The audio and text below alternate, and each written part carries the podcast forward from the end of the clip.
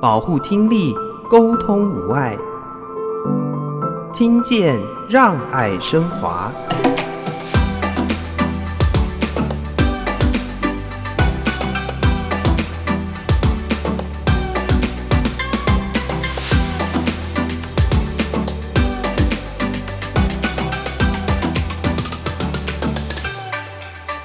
因为毕竟听觉这个功能是慢慢的成长，慢慢被训练出来的。当孩子知道这些声音的意义是什么时候，他才有办法对应出相对的反应出来。为什么我们会希望能够及早去发现？因为这跟他在那个脑部的快速发育的阶段里面，他其实是占有这个举足轻重的角色。过去人工电子的技术还不够成熟的时候，可能是2岁以后才植入，现在的人工电子的技术非常成熟，所以越早期的介入，对他的脑部的发育或是听语的影响其实是越好。倾听让我们更靠近。我是华科基金会陈昭如，欢迎大家收听听见让爱升华，邀请大家一起来关心听力健康。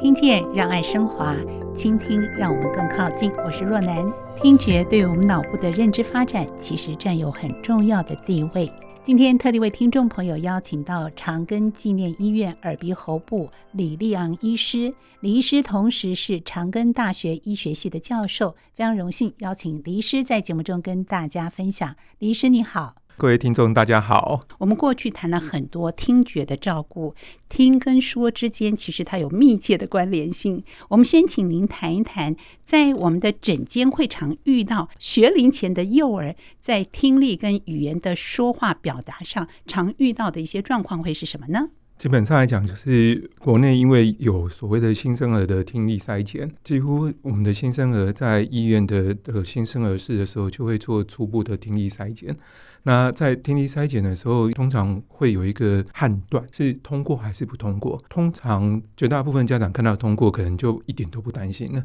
可是如果家长看到比如说一个耳朵没通过或是2个耳朵没通过，那基本上家长就会非常非常的有压力，带着孩子来门诊看。那所以我们在我们儿童耳鼻喉科里面常会看到家长就说糟糕了，我听筛没过了怎么办？事实上，那医生这时候就会去看孩子的反应。越小的孩子对声音的反应并不会诉诸于听跟语，他会输出在于他的表情。那所以最常做的事情就是做一些比较嘈杂的声音，让孩子看看他的表情会不会皱眉头啊，会不会被吓到啊，然后或者是到差不多1公尺到2公尺远的地方做一个敲击，然后或是叫他的名字，然后看看他对声音的反应是怎么样。那如果孩子可以去追声音，然后或者是说被出现这种害怕的表情，那我们大概就知道说他虽然听筛没过，但是他听觉功能其实不差。为什么会出现这种情形呢？那第一个就是说，我们的听力不好这件事情不一定是2个耳朵，它可能是1个耳朵。如果1个耳朵是正常的情况下，那基本上他对声音的反应就不会比别的孩子来的明显的有差别。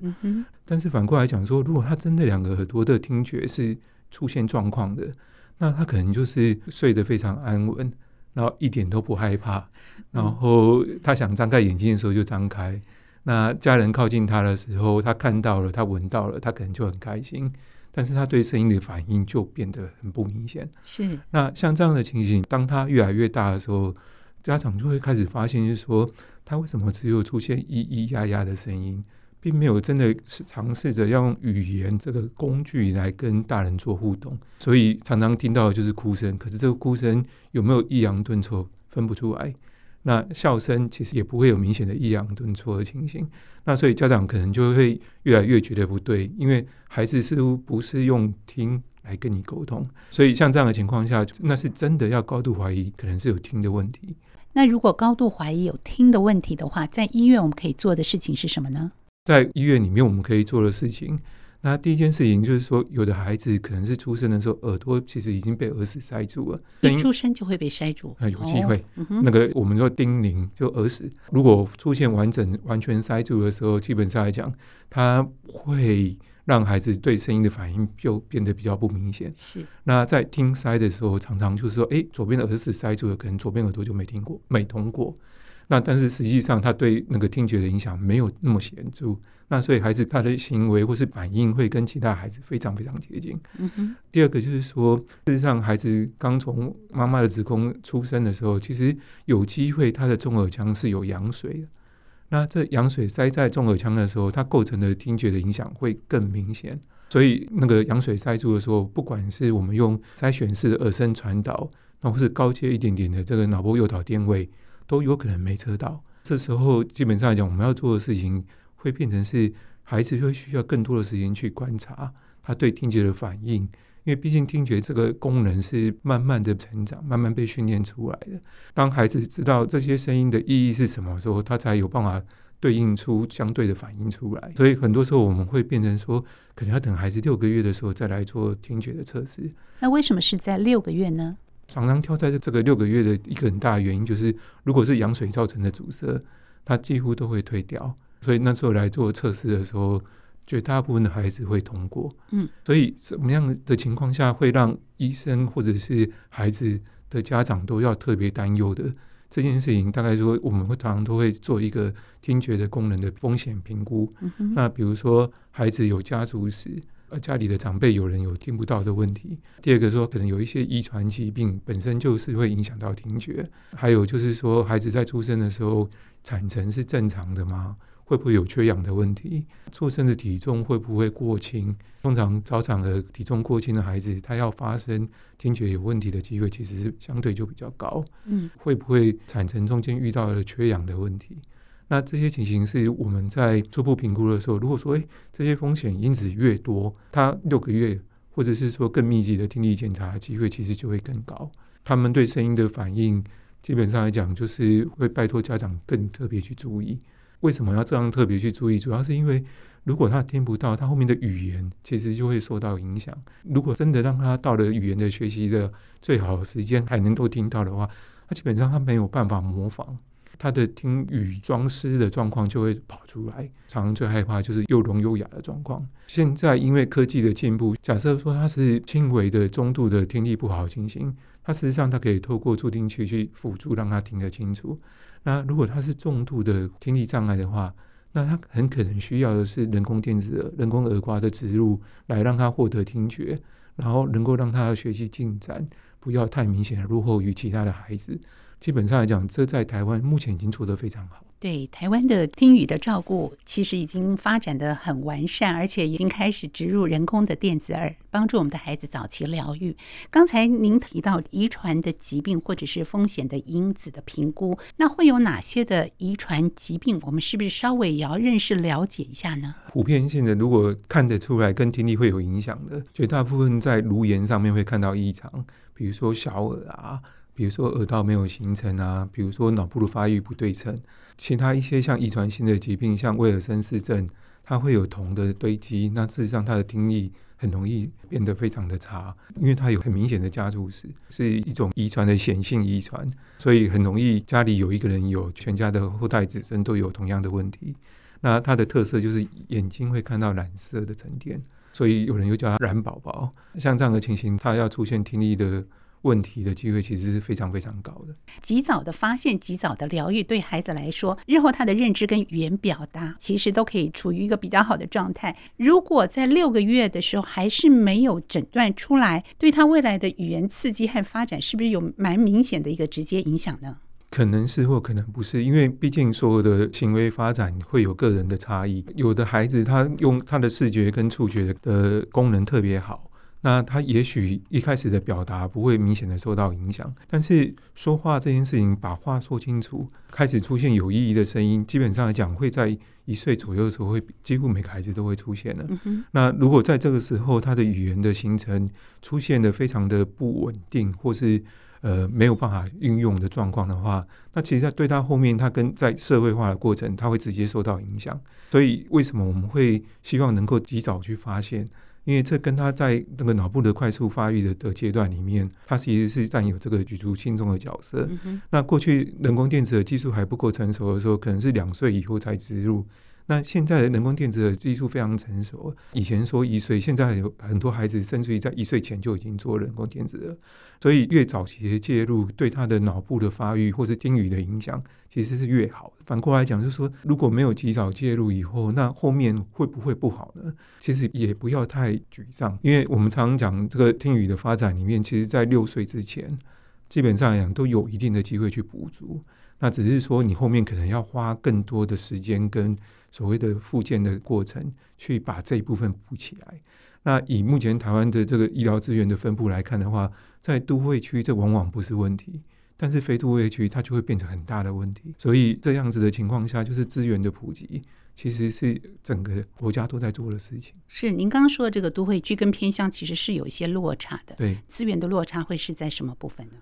基本上来讲就是听语老师其实非常非常的专业，那全台湾的听语老师基本上来讲要能够顺利的去帮助孩子，几乎都集中在医院里。那偏乡最大的麻烦是偏乡很少有中型以上的医院，所以偏乡里面的那个听语老师的工作的位置，然后或是他能够协助孩子的机会其实相对会比较小。这是在医疗资源上城乡有差距的地方。对听损孩子来说，医生的照顾、语言治疗师的协助对他来说都是非常重要的。基本上来讲多团队跨领域的方式应该是最适合孩子，这样的孩子往往不会只有一个听力的问题。那他们在学习的时候，如果我们的原生家庭本身并没有足够能力去帮助他，那听语老师就变得非常非常重要。那他老师不只要教孩子，也要教家长，然后把对的方式让他能够在家庭的环境然后能够施行。那甚至于老师必须要去教就是特教的老师怎么样去协助他们，那所以也要扩展到学校的教育去。基本上来讲在我们这么先进的国家，这些问题其实已经长期以来都有很好的处理的模式，但是资源本身还是相对比较集中在都会区。所以对于一位听力受损的孩子来说，需要一个团队来协助他，让他的语言发展跟认知都能够进入到比较好的状态。我们在进入到国小，就是学前阶段，还是有一个机会可以筛检听力。可是为什么还是会有一定比例的孩子错过了新生儿筛检，而是在学前这个阶段才被筛检出来的呢？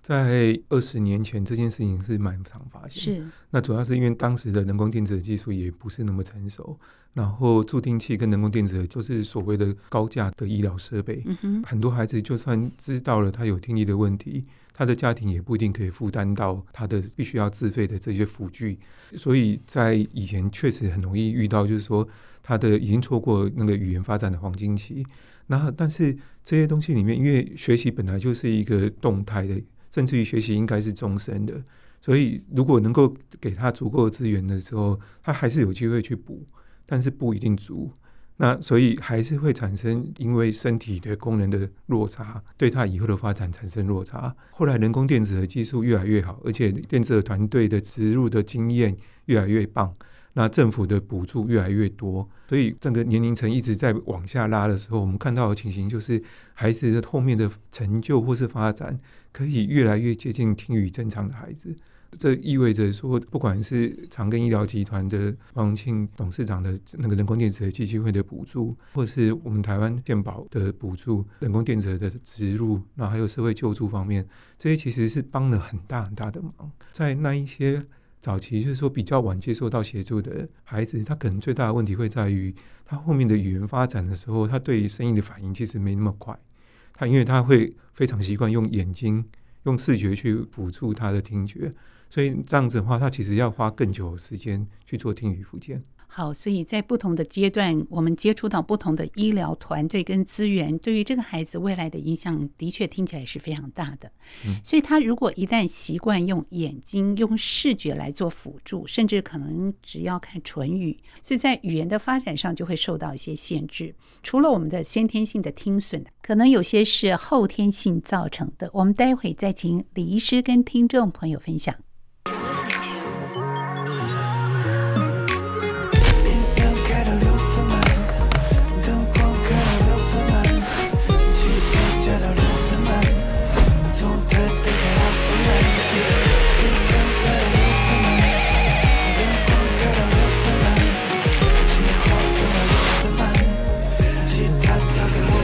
You know, don't be sad. 关机，总手扶着音乐，不害怕听破戒烟，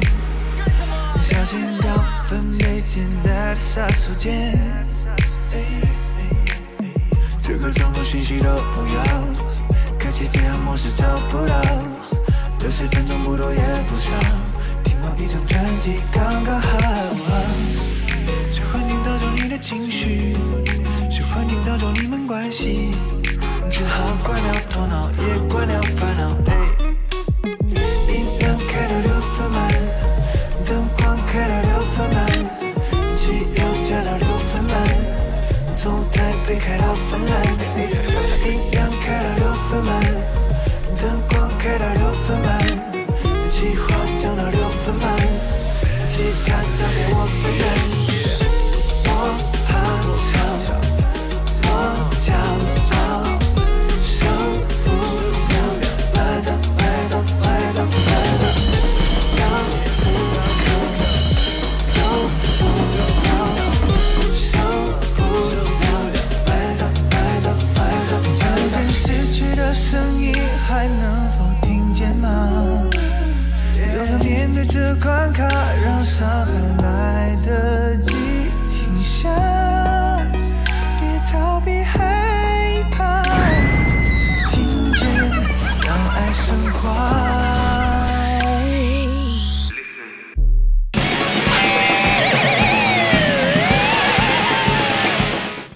这个周末就安静点好，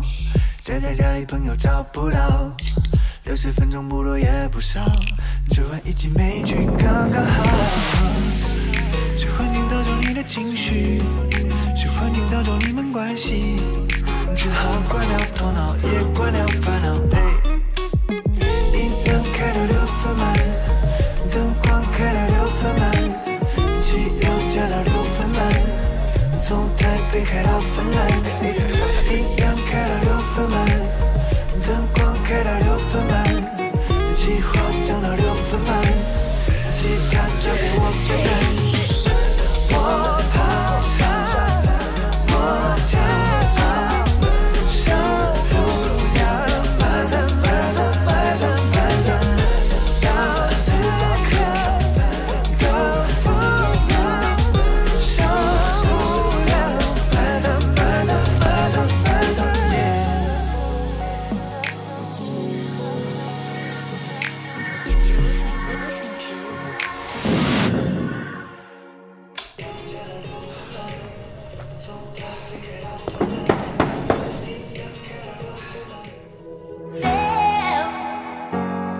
66麦噪，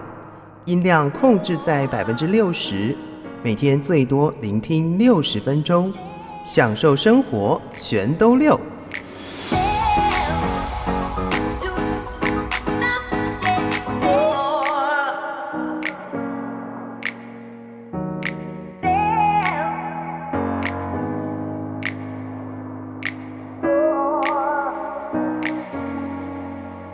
听见让爱升华，倾听让我们更靠近。今天在节目当中为听众朋友邀请到的是长庚纪念医院耳鼻喉部李立昂医师，来跟听众朋友介绍听觉照顾的重要性。节目前段我们谈到比较多的是先天性的听力受损，但是有些听力受损是后天造成的，会有哪些原因呢？ 后天这件事情，其实常遇到的问题里面，其实多少都跟感染有关系。那比如说小孩子容易遇到中耳炎，那理论上中耳炎是细菌的感染，它可能会造成中耳腔的发炎，然后细菌感染被控制住以后，中耳炎就过去了，听力几乎都可以恢复正常。那有时候听力稍微差了一点点，然后产生蛮明显的所谓的传导性的听力障碍，就是说他的听神经本身没问题，可是因为那个耳朵里面的分泌物过于浓稠。 那会很像戴了一个耳塞在沟通，那像这样的情形，它会影响到他的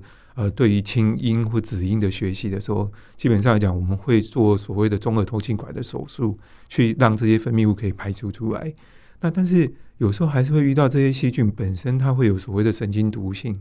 然后它去破坏到听觉的神经，然后或是破坏到我们耳瓜的功能。那如果出现这种情形，他其实就会提早遇到所谓的感觉神经性的听力障碍，意思就是说他的听神经本身的功能其实受损了。如果他真的严重到这么明显的受损的话，那其实我们要赶快的透过这个助听器的声音放大技术，然后让他能够维持在一定的感受，然后去避免到因为这个听神经的功能不好所造成的影响。我们每年在秋冬的时候，不管在各个年龄层，其实都会遇到所谓的突发性耳聋的问题。那突发性耳聋的问题基本上来讲，主要的原因是病毒感染，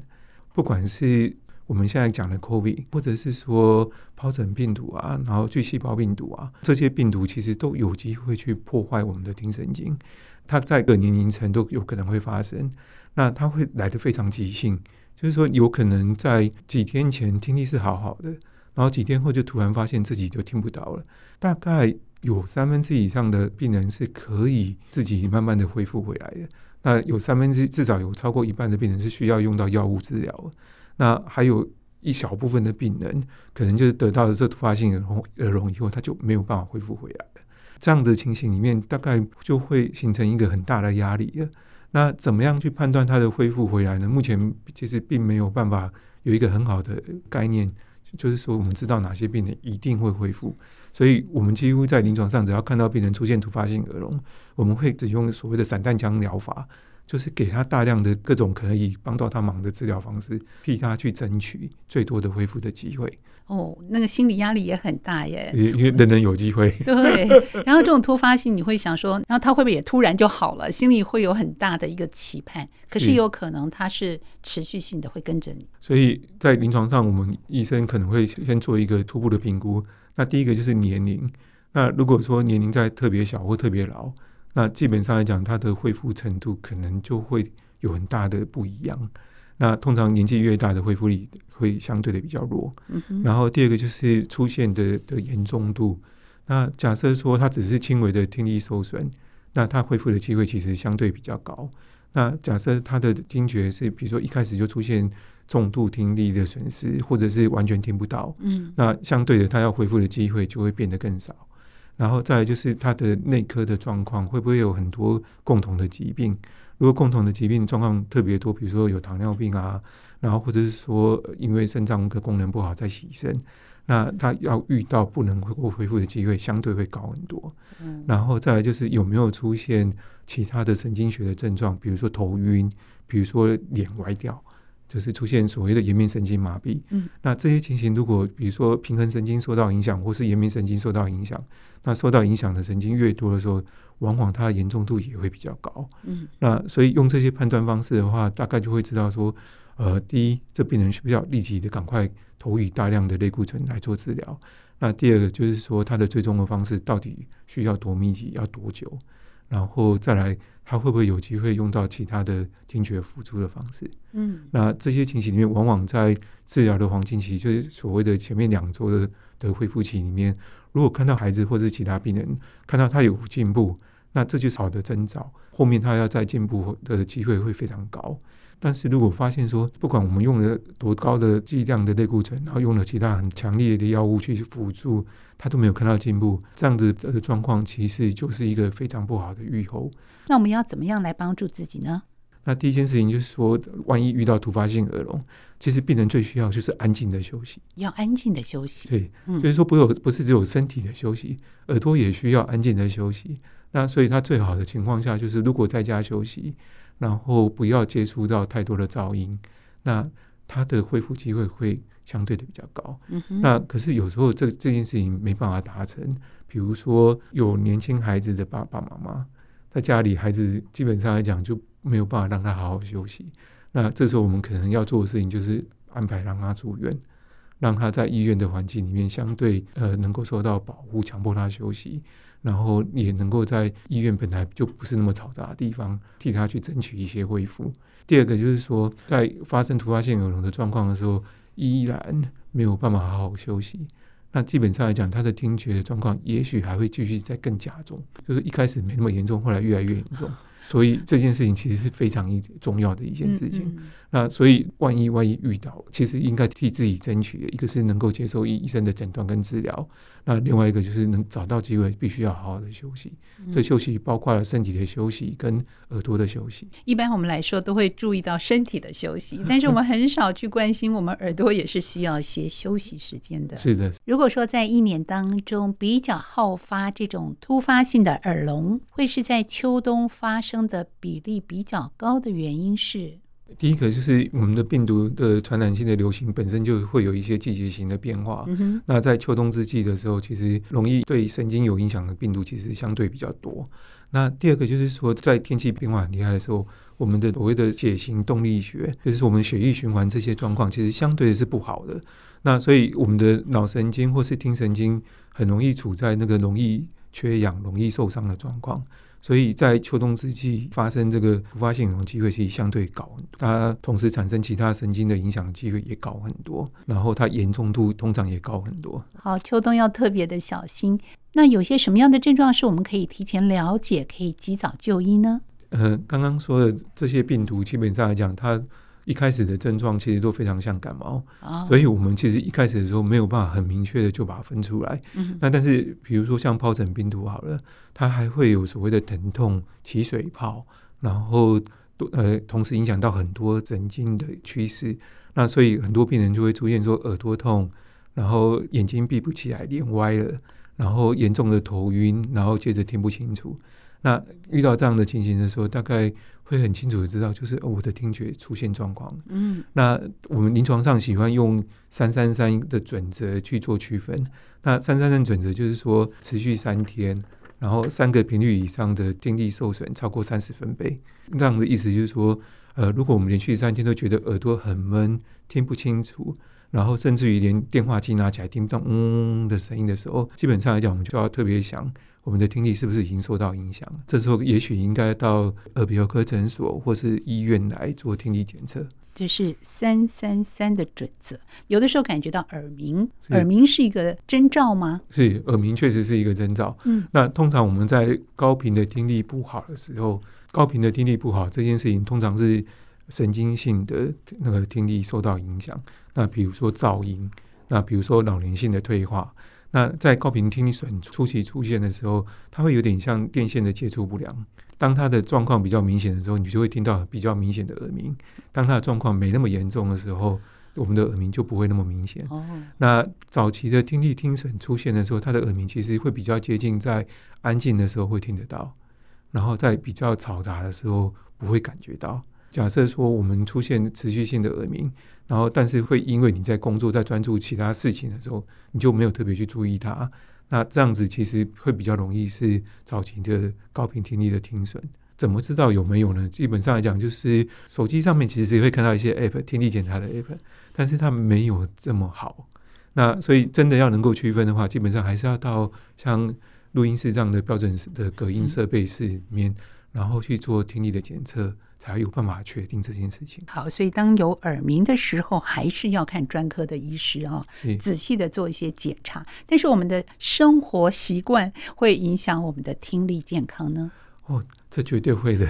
那基本上来讲，就是说我们常常讲，就是噪音本身会造成我们的听觉受损。那噪音性的听损，基本上来讲是在国人其实是非常常见的状况。那不管是环境噪音或是工作噪音，基本上来讲都有可能会受到影响。那比如说我们举这个环境噪音为例好了，像比较嘈杂的环境，比如说纺织厂，然后比如说钢铁厂，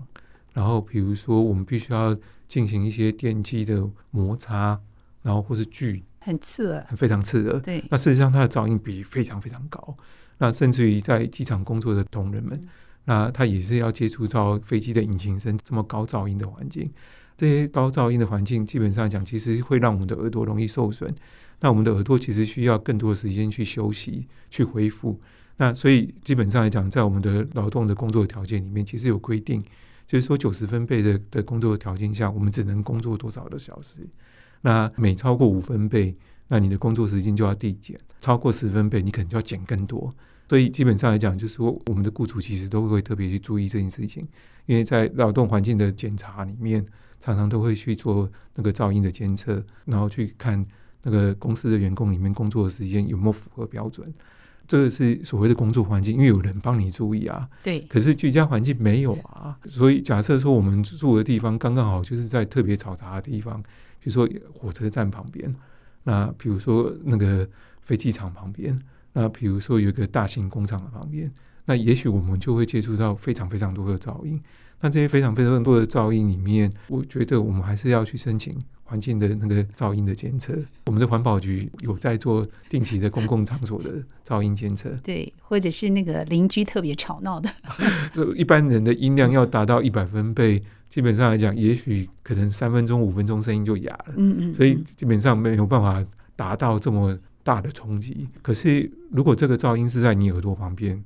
那它的影响就会变得非常多。就是说比如说有人一直在你耳朵旁边大声说话，那基本上来讲就是比如说大卖场，在这个纺织厂里面，你必须要大声的去跟对方沟通，那这样子的话，这样子的声音的近距离的影响其实就会变得非常多。那所以这件事情就反映到我们的耳机的使用了。听音乐，很多音乐其实是讲究的是震撼感、临场感，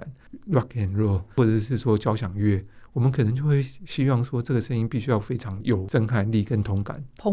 澎湃，所以这时候很可能就用耳机，然后开到很大声。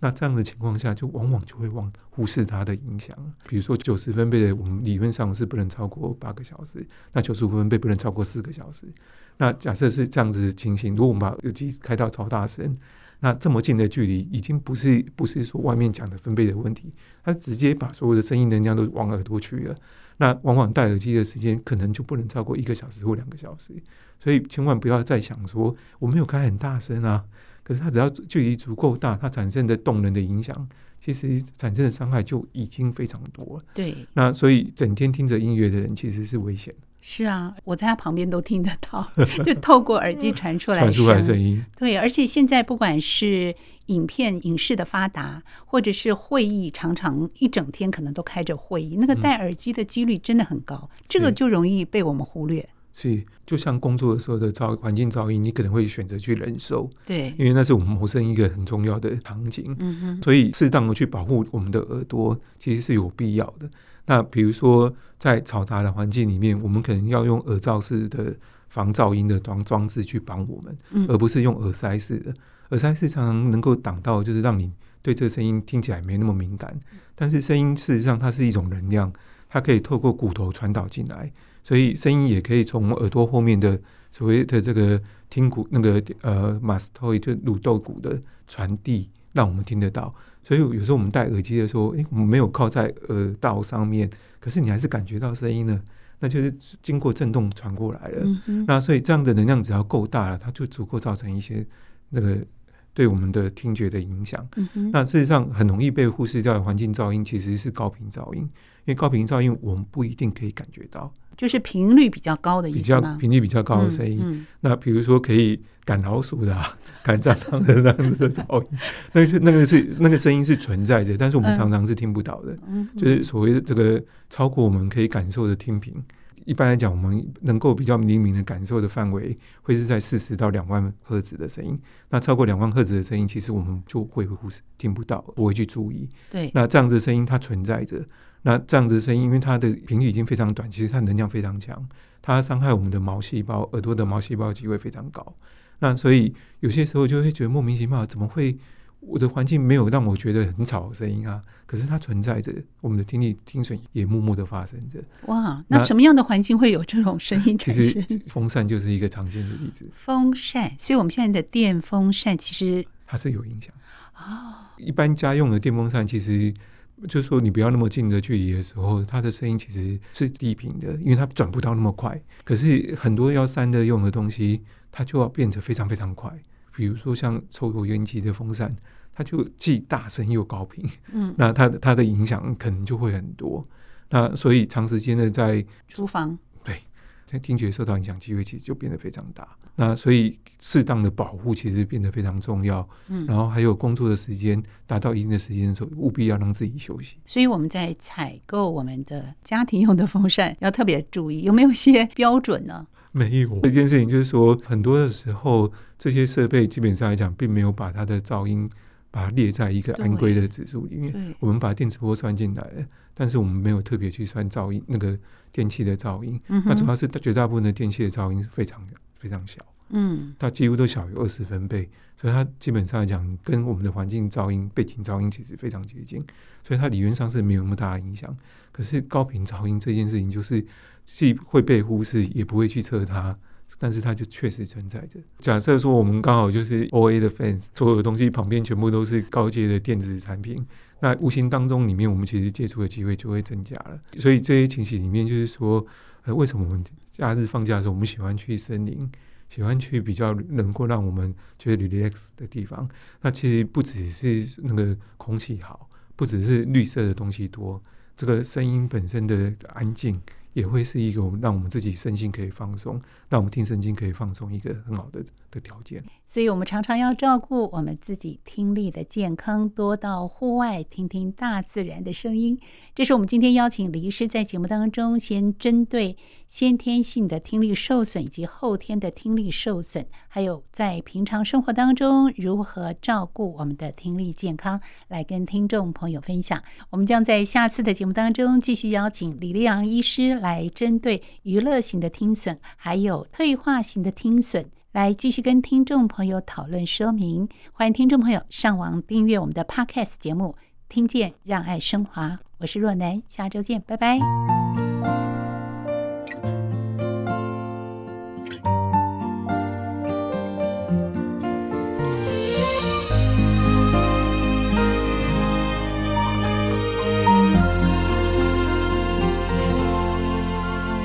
数着呼吸，阳光拖着露水的清晰，拥抱蓝天，亲吻着绿地，花香里看风景。片刻休息，当礼物送给自己，不用太刻意太担心，随自己高兴。